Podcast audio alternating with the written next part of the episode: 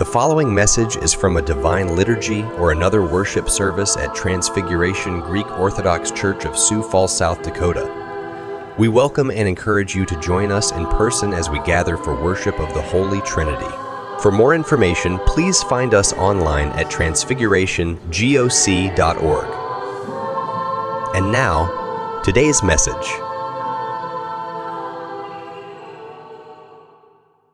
In the name of the Father, and of the Son, and of the Holy Spirit. Amen. Good morning. I'm not sure if you realize it, but in the epistle reading which we heard this morning, which is the epistle of Saint Paul, the Apostle, the first one that we have, that he wrote to the Corinthians, we heard some first-class sarcasm. Saint Paul was really serving it up hot. He said, "Brethren, God has exhibited us apostles as last of all, like men sentenced to death, because we have become a spectacle to the world, to angels, and to men." It was true. If you look through the Acts of the Apostles, it's a catalog of the suffering, the suffering that the apostles underwent, especially the Apostle Paul underwent for the sake of the gospel of Jesus Christ. He goes on to say, "We are fools. But you, you Corinthians, you are wise. We are weak, but you, you are strong. You are held in honor, but we are in disrepute. To the present hour we hunger and we thirst. We are ill-clad and buffeted and homeless. We labor, working with our own hands. When reviled, we bless. When persecuted, we endure. When slandered, we try to conciliate. We have become and are even now as the refuse," that's a polite word, "the refuse of the world, the off-scouring of all things." He goes on to say, "I'm not writing this to make you ashamed, but to admonish you, my brethren. For though you have countless guides in Christ, you do not have many fathers. For I became for you a father in Christ through the gospel." And he ends with these powerful words, "I urge you therefore, be imitators of me." Wow, what a thing to say. What confidence he must have had in his calling and in the revelation of Jesus Christ to him to say to the Corinthians, "Imitate me, imitate me." But that's exactly what he said, isn't it? My brothers and sisters in the Lord, we have as our guides in orthodoxy, holy and devout fathers, ones who in flesh for us what it, the gospel is. They make it real. They show us. We have them preserved for us in icons, and we have the description of their lives in Christ. And with many of them, we also have their counsels, their writings.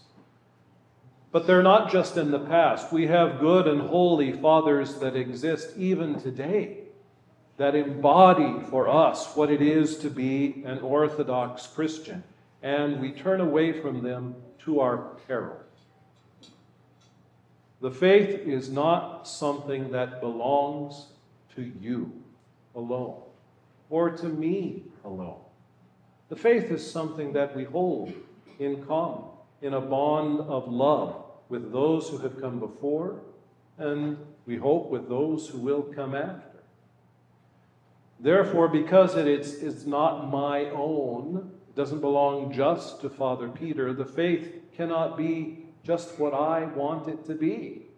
I can't sit down today over a cup of coffee after liturgy and say, okay, I'm going to revise the Orthodox faith according to my wishes.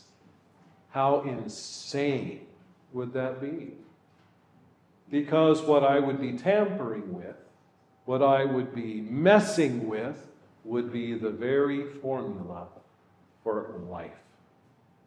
What the Holy Fathers give to us is not stubbornness for the sake of stubbornness. What the Holy Fathers give to us is not some sort of intransigent, intransigent um, unwillingness to change, just because. It's not the way we are. We are so devoted to the Orthodox faith. We are so absolutely given to it and seek to obey it in all the aspects of our life, precisely because it is for us the path of salvation, the path that leads to eternal life. I said before when we were commemorating the Holy Fathers that the work they did was so important because they were defending truth. That's important because falsehood leads to death. Well, the Holy Fathers of the Church are those who enflesh for us the truth. They take the truth of the gospel and their own personal knowledge of the truth, who is Jesus Christ, and they show us, this is how you live it. This is how you do it in our own age. That's why the Church is never free, never abandoned, but always has within it saints in every generation that show us the way of salvation. We innovate, then, to our peril, and we shouldn't, but should hold fast to the faith that is given to us.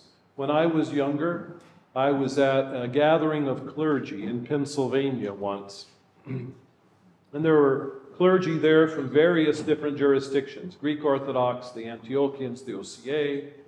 And I remember I met an archbishop from the O C A, rather elderly man, rather elderly man. He had with him his assistant, his subdeacon.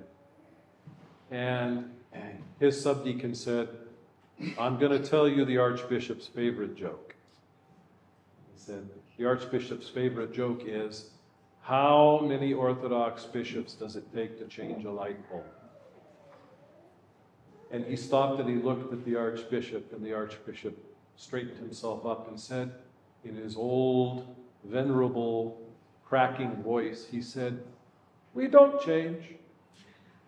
We don't change. It's not that the Orthodox don't change because we're stuck, but because the Fathers give to us the way of life. Therefore, how are we to know this way unless we read what they have to say, unless we listen to their counsels, unless we imitate their lives, unless we take the advice given by Saint Paul to the Corinthians and become imitators of those who have come before us and are holy, those fathers given to us by God.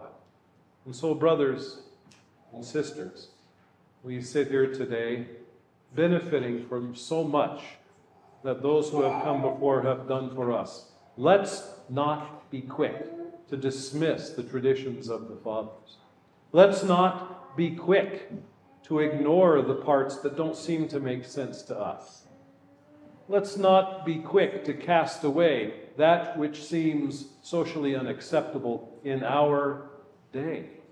But rather, let's be quick to follow the ways of the Fathers and to be imitators of them, as the Corinthians were called to be imitators of Paul, so that like them, we too can become holy. We too can become living examples of what the gospel means. It is the way of life, not just for us, but for all those around us.